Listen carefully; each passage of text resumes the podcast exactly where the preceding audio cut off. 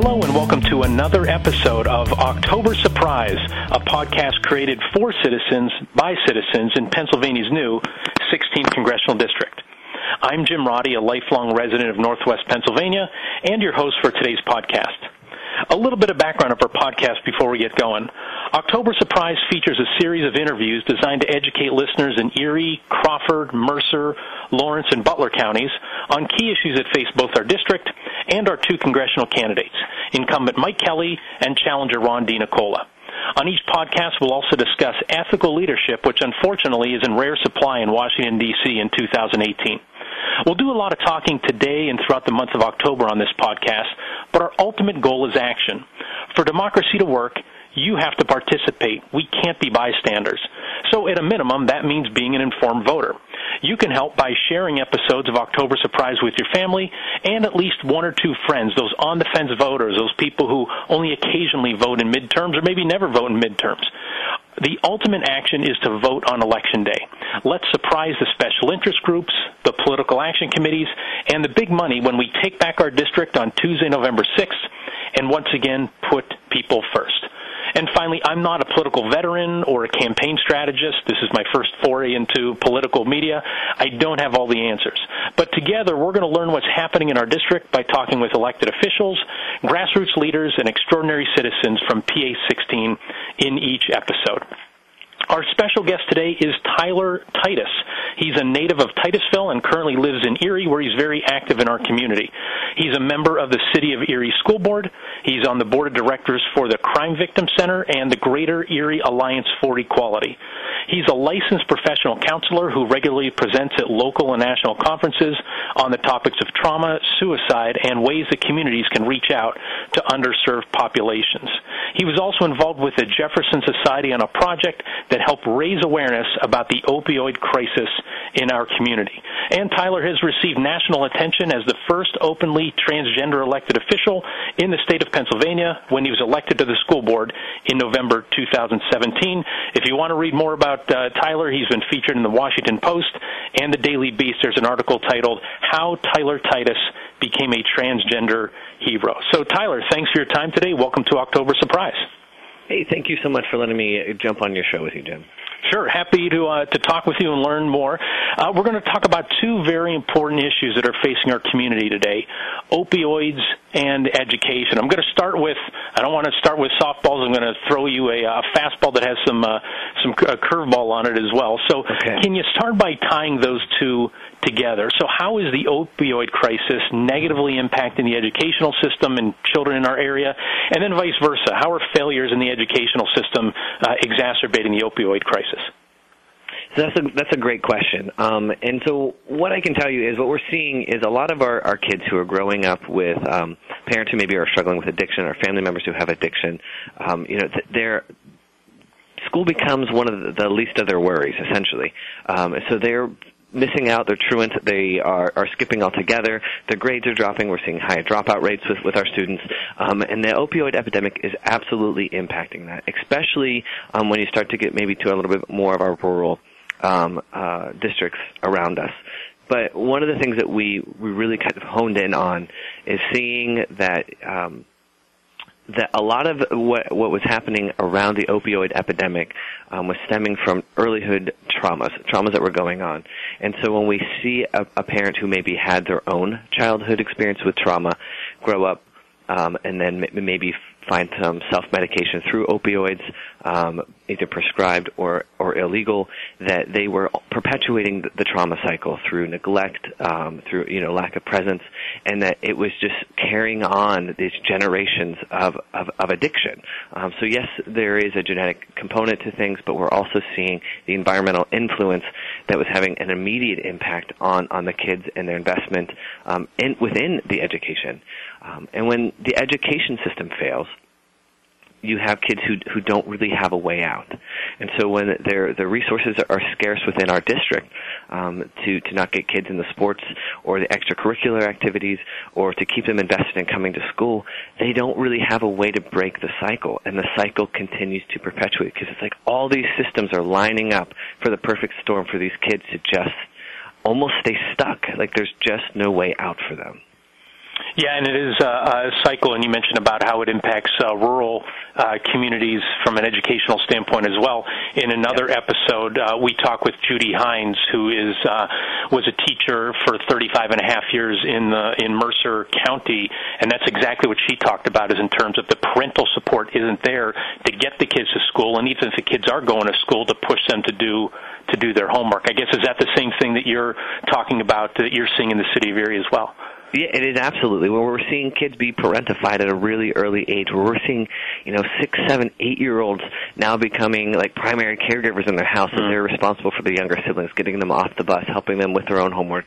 And so when you have a, a younger child trying to to fill in roles um, of, of parents, you know, the, the first thing that's going to go is their own their own homework, um, because really, what is a math problem to a kid who's worried um, if you know mom and dad are safe, or if they're worried, um, what are we going to eat tonight? They, they are that that's the last thing that they're going to pay any attention to. Yeah, uh, parentified. That's a, a term I've never heard before, and unfortunately, it's it's happening uh, more and more. Um, let's keep going down the path talking about the opio- opioid crisis in Erie and the Jefferson Society project that I mentioned uh, in the intro. So the group met with state and local officials, addicts in recovery, parents who are kids, uh, parents whose kids are recovering addicts, family members who lost loved ones, and healthcare professionals. So, uh, tell me, uh, besides what you've talked about already, what did you hear from those folks, and what did you learn from them?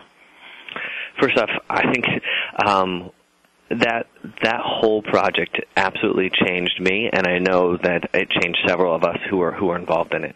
Um, sitting down with family members of who who had lost someone to the opioid epidemic through through overdose, um, or watching the family members currently struggle, uh, you can see the pain and the hurt on on these family members, and it you can't help but take some of it on and hold some of it with them. Um, what we were finding, you know, as as we were traveling through this, is uh, the resources are they're there, like the help is out there, but the stigma is so uh, damaging um, that people don't want to engage in the services, uh, you know, because they don't want to get labeled as an addict, they don't want to get labeled as mentally unstable, or all these other things. So it begs the question, you know, like what what is um, what comes first? Is it the mental the mental health issues that people are afraid to get uh, services for? So then they go on to self medicate. Um, you know, so there's just so many things that we were seeing that played a role in this, and that it, it wasn't one little like aha if we just fix this everything would be better. There were so many things that crossed and intersect um, for this to change that it was really hard to flush out. Where's mm-hmm. this quick solution? Because there isn't one. Yeah, there's no quick solution, and um, uh, you said you sat down with uh, folks who had lost loved ones to the opioid crisis, and I've never talked about this publicly before, but back on uh, April 2nd of this year, uh, my younger brother Zachary, um, uh, who was uh, we adopted him, he was 16 years younger than me, uh, a few weeks short of his 32nd birthday, uh, overdosed for the last time and and passed away, and so this opioid thing really hit home you know, for me, and I can say for years I felt helpless. Where you try to push him towards help, he'd get some help, then he'd get back with his friends, and um, it was just just felt like such a helpless situation. I guess is there is there any hope that you can give? Uh, again, I, I feel bad. Like I can say, there's no hope for me now. You know, he's he's gone. Uh, but what's the hope that we can turn this thing around? That this problem can stop getting worse, and we can start, uh, uh, you know, keeping more of these young folks around. So, um, what, can you give us some hope, Tyler, in terms of is there a way out of this? So, Jim, I just wanted to say that I think your story uh, resonates with a lot of the people that I had talked to, where they had this sense of of hopelessness or helplessness. Like, where do we even go from here? Like, we love them. Um, why why can't they get the help that they need? Why do they keep going back to this? Um, and one thing that we, you know, just talking with a lot of the those who are in the in the addiction arena, um, like the professionals who are working with with those struggling with addiction, um, we often forget that there is brain brain ch- changes that occur when somebody starts adding in yeah. aesthetics, um, and, and so it doesn't even it becomes almost like a version of the person, but not the person that we know and love. They're in there, they are, but they become um, you know overtaken by by the disease, um, and so I did find a lot of hope though, like talking to a lot of you know the, the providers and then talking to Dr. Rachel Levine just about some of the things that she was uh, you know and uh, pushing for for in the state of Pennsylvania is we have a, a much um, stronger understanding of what was causing the addiction. Um, you know, the over prescriptions that we were prescribing that we were seeing. Um, you know, and and then all of a sudden there was like this cutoff. So we had created medically created um, this whole generation of, of addicts through pain pills, and then we we cut off that supply. And so when you cut that off, their brains are still and their bodies are still needing, and so they turn to the streets and they're turning to um, very, very, very dangerous concoctions of just trying to chase down that what their brain is saying that they need. Um, but what, the other thing that we had found is people who need love the most will often ask for it in the most unloving of ways and that the opposite of addiction or the, the solution to um, creating recovery wasn't necessarily through um, you know all these other programs, but it was community, um, creating a sense of community, a place of belonging for for these for for for addicts, so that they're not feeling like they have nowhere, um, and but for the families who are going through it as well um, you know, seeing having another family to connect to. That when this becomes a conversation that we're not afraid to have out loud with other people, we're going to find that almost every person is touched by the opioid epidemic. Right. Maybe it's immediate or maybe it's two steps removed, but everyone somehow has a story that's related to this opioid epidemic. And if we're able to start talking about it, the stigma goes away and people can get the services that they need because they realize that they're not, I think so often they think that they they're you know this epic failure or they're all these other like their negative self talk takes over and there's just a disappointment they're this black sheep and they don't want to keep yeah. you know hurting and shaming and so they just want to go do this on their own and they get lost in this negative undertone this world um and then the families become you know subject to, to anxiety depression and all these other things so the, once we're able to bring these things to the forefront and let people know that they're not alone, and we have this sense of community and rallying behind not just the addicts but the families of addicts, um, I think that we will see a ton of change. But the conversation has to change first. Yeah, and I think people have to understand the depth to which this is affecting our community. And again, I knew yes. about my brother's struggles and, you know, tried to get help for him. He, again, you know, was an on, on and off again kind of thing. But when we talked to the funeral director when we were making the arrangements, he talked about how, you know, he's in touch with the coroner and, and folks, you know, other funeral directors in the community about the frequency, like that he was handling almost one a week and that there were reports of overdoses, maybe some that didn't result in death from an 80 something year old person who was trying this to you know relieve uh, pain, getting illegal you know uh, opioids, and then somebody who had a six month old where they like you know put uh, something on their you know pacifier to get them to to stop from crying. I mean, it was unbelievable. And he told me about the depth of it, just in Erie County. Like this is just yeah. in our our little corner of the world. The the magnitude is just just overwhelming it's pretty astronomical when you when you start to look at the numbers. Like every year we had gone up and gone up and gone up, and um, it, it, part of again what contributes to that is is. I mean, it's it, it's hard to see. Like, okay, is it better? Is it not better? But when we, when we tighten in the rein of the prescribed opioids, what happened is we opened up ourselves to to to the, the synthetics or the ones that people are creating. Um, and those, I mean, they're not made by chemists. They're not made by people who know how to appropriately mix things in. And the key, are, you know, like we're seeing um, the, the things that they are mixing with. Just we, there's you can't get to them in time. Like it, it right. hits your body. Um, like the, the the fentanyl that's in them is yep. just it's it's changed the game. Yep. It has changed the game for the for addicts. Yeah, yeah. it's just it's it's awful. And so, you know, we're talking about the the crisis, and then let's talk about what we can do about it. And this is in the background of this whole uh, campaign for for Congress. So Mike Kelly has hosted teletown halls about op- opioids. He uh, touts how he sponsored a bill to block synthetic opioid shipments to the United States. What are your thoughts, Tyler, on his job performance in this area? Is he doing enough? For the things that he's doing, are they really getting to the heart of the problem, or is more of it just for show, kind of on the surface? So my my gut response is it's very convenient that a lot of these things are coming up during election season. It's very convenient that you know now he's he's taking some stances that people have been um, really trying to get him to take throughout.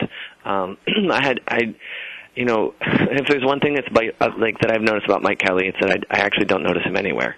Um, and that's that's as a constituent, that's very frustrating. Um, you know, he he's somebody that on this project we, we had reached out to to try to give him um, just you know some insight on, on the stuff that we had worked on through the Jefferson, and he he, he wasn't there. He was he wasn't receptive to to like hey let us just show you what we have learned um, because it can impact, it can change, it can save lives. The, some of this information that we have. Um, and it just he he wasn't present and then to to respond by sending out oh let's do these these town hall phone calls, I think is is a slap in the face really to his constituents. Like we're looking for connection, we're looking for accountability, we're looking for somebody to, um, you know, take us serious and and help those and that we care about. Um, mm-hmm. And to just have that be answered through a town hall meeting is is really, I think, belittling. Um, and it's hard not to lose faith in a in a leader who's who's not really leading. Do you think he's conflicted? I don't want to try to read his mind or his motivations, but do you think he's conflicted because of the big money he gets from special interest groups? So first, just a global how much you know big money there is involved in politics. So uh, Time Magazine reports opioid makers reportedly spent more than 880 million dollars on lobbyists and political contributions between 2006 and 2015. So that's eight times more than what the gun lobby spent. Right? Like people complain about the gun lobbies. This is that multiplied by eight. And then Kelly, in particular, he's received tens of thousands of dollars from insurance lobbyists, healthcare lobbyists, and other special interest groups from outside our area. He has, last I looked, $1.1 million from political action committees. Do you think that's like a fundamental flaw in our system and part of the reason why he might not be taking uh, real action on this? so as a as an advocate um, and as a constituent. Um, I don't see how money um, could not could not be doing some talking here. Um, you know, it's I find it to be disgusting just how how much I know it's it's a political game and there are chess moves and things that you have to make if you want to if you want to stay in politics. I know that. Um, however, um, when you have special interest groups, um, especially like the ones that we were talking about now today, um, funding such a large part of your your campaign. Um, how could you not be motivated to keep their best interest? Um, if they are, because it's yeah. How could it be otherwise? You know, right. how could it Tyler? If I gave you two million dollars for something, how could you not be motivated to take my phone call, or if I want you to do something, do it? How right. could it be otherwise? because that's that's a huge blow and you know and it's not and Mike Kelly's not he's not alone in in in that arena else, you know, either. I think that you know um, we, we see the pharmaceutical pharmaceutical industry, um, or really any industry that can um, play within an addiction on a person, um, like be that be that even you know just like the, caffeine or nicotine, um, really have vested interest in making sure that the politicians that they want and need are in office. Um, and I think that it just really hits home with us on, on this one because we are losing loved ones, and then we're watching somebody who's supposed to be protecting our best interest really protect the best interests of those who are taking our loved ones from us. Right, with the true actions and then the lip service otherwise. Yes. So uh, his, Kelly's challenger, Ron DiNicola, has said he will support investing federal resources to increase access to drug treatment and also expand education and prevention programs. He also committed to pass legislation to hold accountable the drug companies who profit and fuel the opioid epidemic. So, Tyler, is this what our next congressman should do about the opioid crisis? Will that make a positive impact from your perspective? we absolutely need more monies fun- funneled towards um, prevention and intervention and education. That that absolutely has to occur. Um, we can't afford to lose any more any more money um, because for every dollar you take is is essentially you can wrap it up in a, in a life that you are just signing off and saying this isn't worth it. Um, and we need somebody to be proactive like that. We need somebody who's going to say, you know, this is this is an area that we have to do something with now. But bigger than that is you need the person to go after the source. So you can't just keep going um, after this. And essentially, these, the people are dealing with the symptoms. Addiction is, is a symptom of other things, um, and they have to be able to go back and say, what is what is feeding this? Um, what's causing addiction to, to happen? And we have to we have to start there. Is it um, people need to be held accountable? Industries need to be held accountable for creating addicts? Yes. Is it that you know we need to get um, better resources to help people process their traumas? Absolutely. That's not even a question. Do we need to, to build up our education system so that we are able to help people get out of cycles? Without a doubt. And so I think you need to have people in there who are fighting for all those all those things for for this to truly for us to get ahead of the, of the epidemic. Right, to make a dent in it, like you said, it's got to be really widespread. Um, just like I think about where there was so much, you know, drunk driving and a lot of it on New Year's Eve. Boy, yeah. the days leading up to New Year's Eve, there's just all over the place in terms of these, you know, Lyft and Uber providing free rides, free cab rides, things like that. We've got to let people know that it's, you know, just one phone call away and, and get right, those that resources. there are options, and then there that there are helpers out there. There are people ready to act on your behalf to help you to intervene um, and that there's no shame in in yep. needing it. There's no shame. So, thanks for your insights on uh, the opioid crisis in our community. Let's talk for a few minutes about education. So, what are the challenges that you've seen? You have a unique perspective as an Erie citizen, as a counselor, uh, and as a school board member. What are the challenges you're seeing uh, from our education system? Um, the biggest challenge being uh, the the the the funding is flawed. The funding formula is it's just simply flawed. Um, Erie is a unique city in that we um, have a very high refugee and, Im- and, immigrant population. So we have a lot of um, students who are, you know, English as a second language. We have a lot of students whose family currently struggle with with poverty, um, generational poverty, um, and so they're maybe not able to contribute as much financially um, versus some of the county schools that we're seeing. So we have a lot of unique things that that go in, and we are just not. the funding formula is not set up in a way that um, supports the schools with these unique issues kind of going on. The other thing that Erie has is we have um, a lot of charter schools, uh, PA Cyber, you know, the, the online charter schools, and then the brick and mortar uh, charter schools. And what people don't understand is that um, I'm all about cho- school choice. I am, but what I'm not about is that um, us, the, the public schools fund they it's their funding funding that goes into the cyber schools and the charter schools um, and so it's it's literally we are we are paying for I don't want to say our competition but we are paying but that's what it breaks down to is we we are paying for, for them to be up and running and so oftentimes these schools will be able to provide better buildings or provide you know smaller classrooms because they can pick and choose who they want um, and then the Erie school is the one actually paying the bill for for all of these things. So we're taking directly out of the, the hands of, the students who need it the most, who need the extra resources. Um, but it's just not there because of the way the funding is set up in the state of Pennsylvania.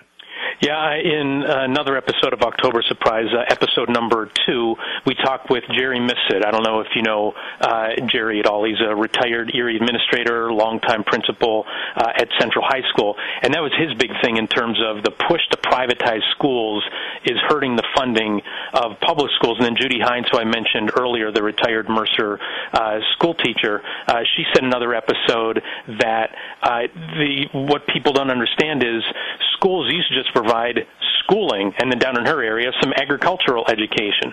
Well, now because of a lot of the collapse of the family unit, a lot of times because these families are in poverty so they have to work when they would otherwise be taking the kids to school or before school care, after school care, the schools have to provide far more services than they had ever before and they're having then money taken away to go, you know, funnel into uh, some of these other things. Do you see it the same way, Tyler? Do you share their perspective?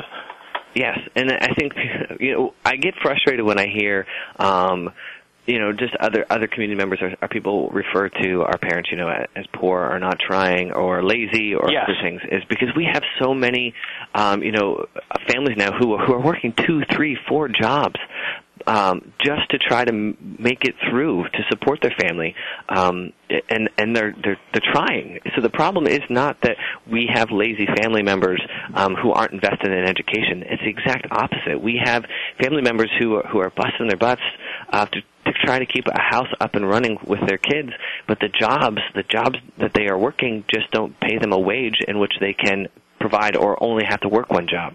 And so we're we are seeing more you know two house like two adults working in a household where before you might have one home um, who were able, who was able to like interact with the kids. So the, the schools now are providing before care, after school care. You know, we're we're we're trying to get the services in there for like counseling, for doctor appointments, for dental visits, so that we're, we can help the families try to navigate um, the economic, economical hardships that they're facing because it, it really it really isn't just about education on like uh, you know reading, writing, and math, uh, arithmetic anymore. It is all areas that the schools really have become accountable for.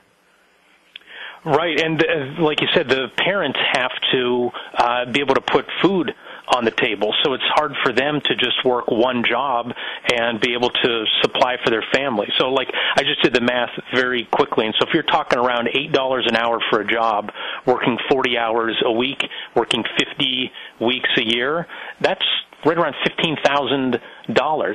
That's not going to be able to support any sort of a family, so you're going to have to go work a second job that goes and takes away from, um, you know, the the uh, you know, obviously moral support, the putting your arm around the kid, you know, the discipline, the teaching, the guidance that parents can give. It's almost uh, an almost like an immoral situation where because of the low wages um, that we are not allowing these parents to take good enough care of their kids, and then we're starving the public schools so they can't provide the services, and these kids are back to I think what you talked about earlier.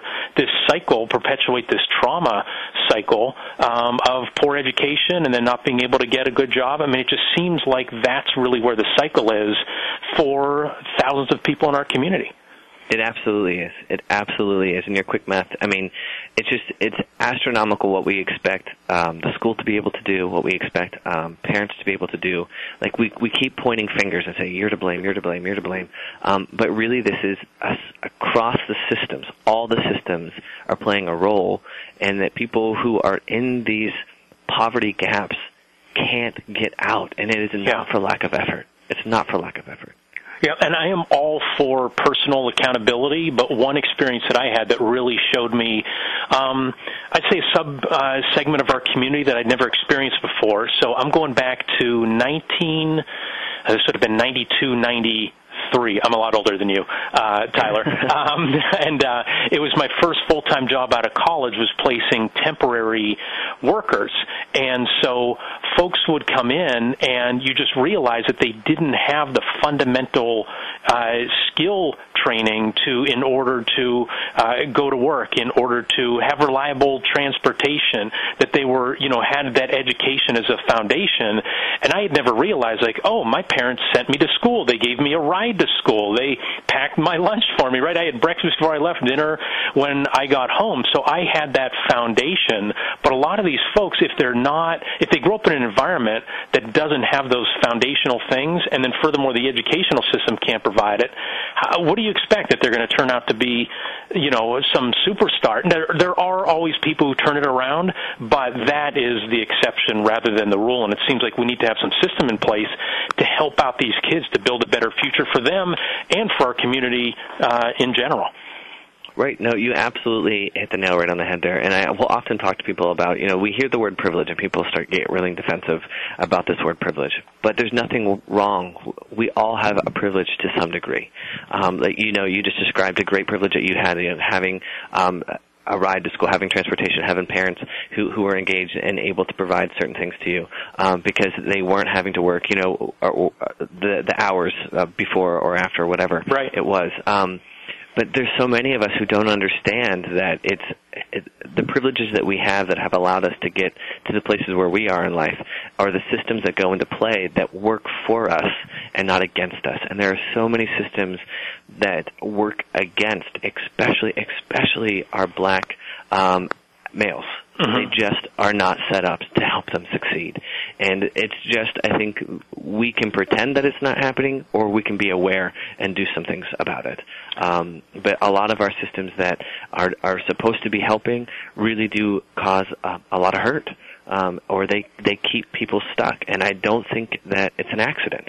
Um, I think that, that there are some systems in place with an, an, an intentional design to keep people at specific levels so that other levels can function. The system is working for some people, like we mentioned, those uh, opioid makers. The fact that they had $880 million to donate to uh, political action, you know, committees over the span of nine years, uh, something's working really well exactly. for them. So, what I, changes? I doubt they're eager to change.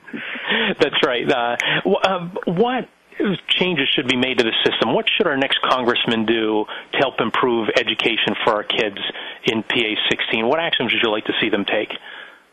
I really need to see them advocate for more, and I know that money always isn't the answer, but it it needs to get we need to get our footing, and we you know we got Erie did get a, a 14 million uh, bailout, we did, we did, mm-hmm. but that didn't even bring us up to, to, to cover the negative that we were already facing. We have, I mean, there were so many years where this gap just kept increasing because our tax base is, is small. We have a, a large city, but we have so many nonprofits like that are downtown that are in this, or we have pilot agreements, or we have LERTAs um, in place that our tax base was really small, and so the the the burden fell on our our um, constituents who are struggling with poverty or who are on fixed incomes, and that's just not that's not fair.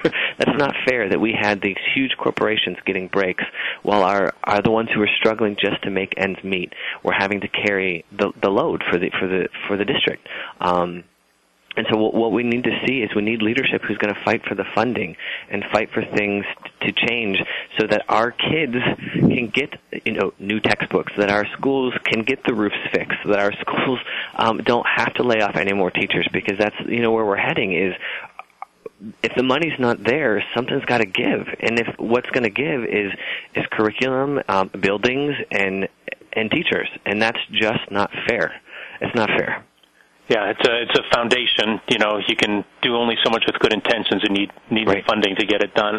So my last question for you, Tyler, is, you know, these two issues we talked about, curtailing the opioid epidemic and improving the educational system in our community. What if we don't act now on both these issues? Because a lot of these have been kind of pushed down the road, or I would say people crossing their fingers that it would get better. What would that mean for the Erie community? What would that mean for this entire district here in PA 16 if we don't act with some urgency and make some progress in these areas? It's going to mean uh, a loss of a whole lot of lives. What I mean to break it down super simple is we will be burying more of our loved ones, more of our children. Um, we will be um, struggling watching more people go into systems, get lost in systems. I mean, we're, I'm talking about child welfare systems, uh, the criminal justice system.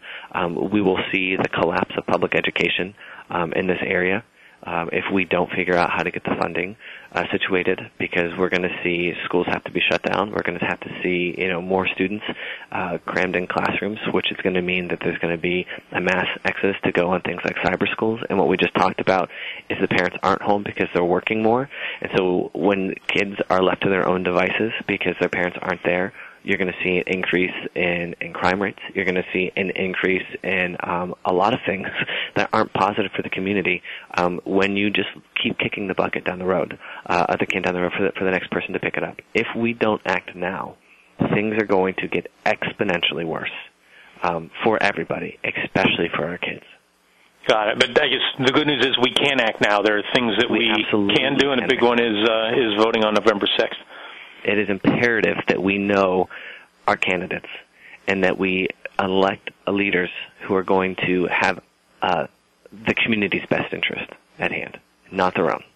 It is, and I can't emphasize enough. Getting in and getting involved in local elections um, changes the game for your community. It's imperative that we, we get out and we vote. We have to we have to move. It's we can't just stay stagnant on this. Got it. Well, Tyler, thank you so much for your time today, for shedding some light for us on these two uh, important topics, and even bigger thanks for all your efforts that you've done, uh, whether it's through the school board or the other activities that you have uh, to help individuals uh, in our area. So, thank you very much for that. We appreciate it. Thank you so much for letting me come on, Jay.